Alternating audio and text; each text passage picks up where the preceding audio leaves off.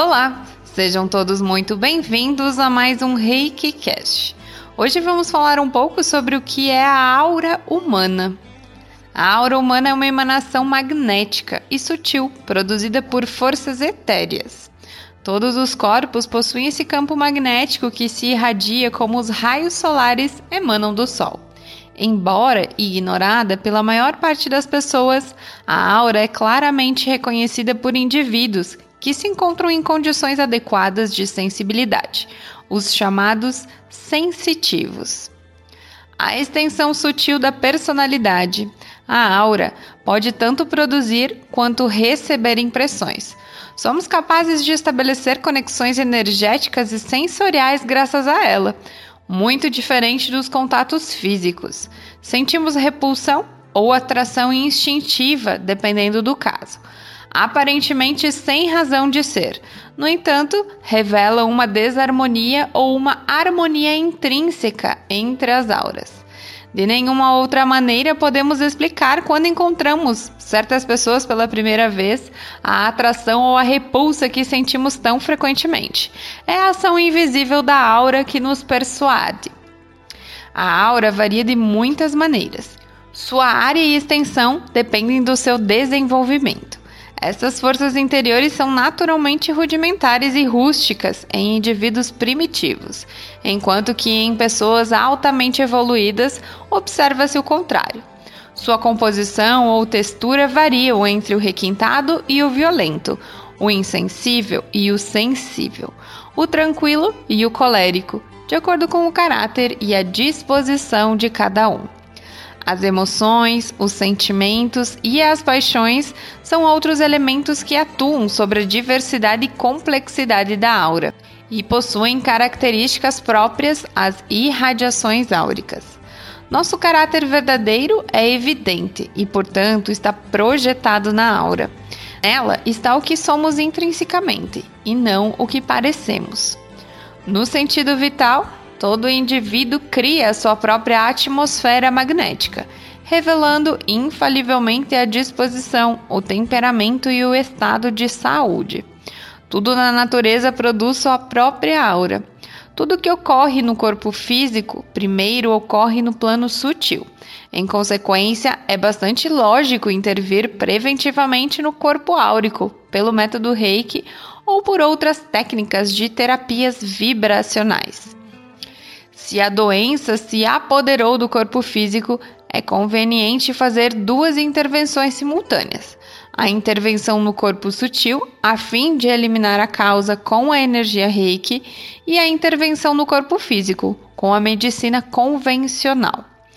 A quantidade de camadas áuricas descobertas e vistas por videntes e pesquisadores através dos anos varia entre 3 e mais de 7.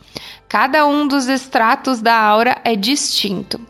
Os campos pares se mostram menos estruturados, em constante movimento, quase fluídicos, enquanto os ímpares têm uma estrutura mais definida. Todos os estratos áuricos invadem sucessivamente os estratos inferiores. O primeiro campo áurico é chamado de corpo etérico. Ele possui de 0,5 a 5 centímetros também chamado de bioplasmático, duplo etérico ou ectoplasmático. Sustenta e vitaliza o corpo físico até a morte. Contém a energia dos tecidos, órgãos e glândulas. De acordo com o funcionamento deles, expande-se ou retrai-se.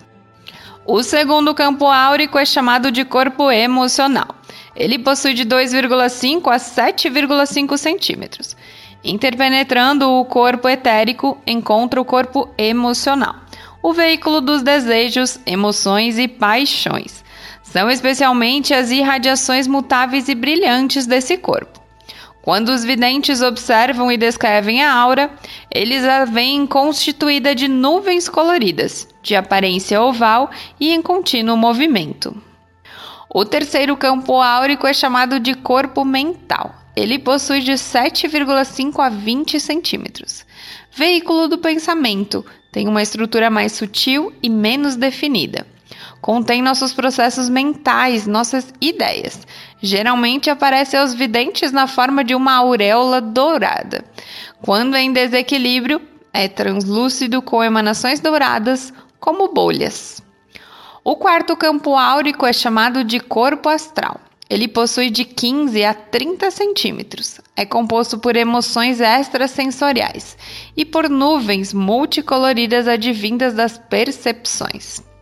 O quinto campo áurico é chamado de corpo etérico padrão.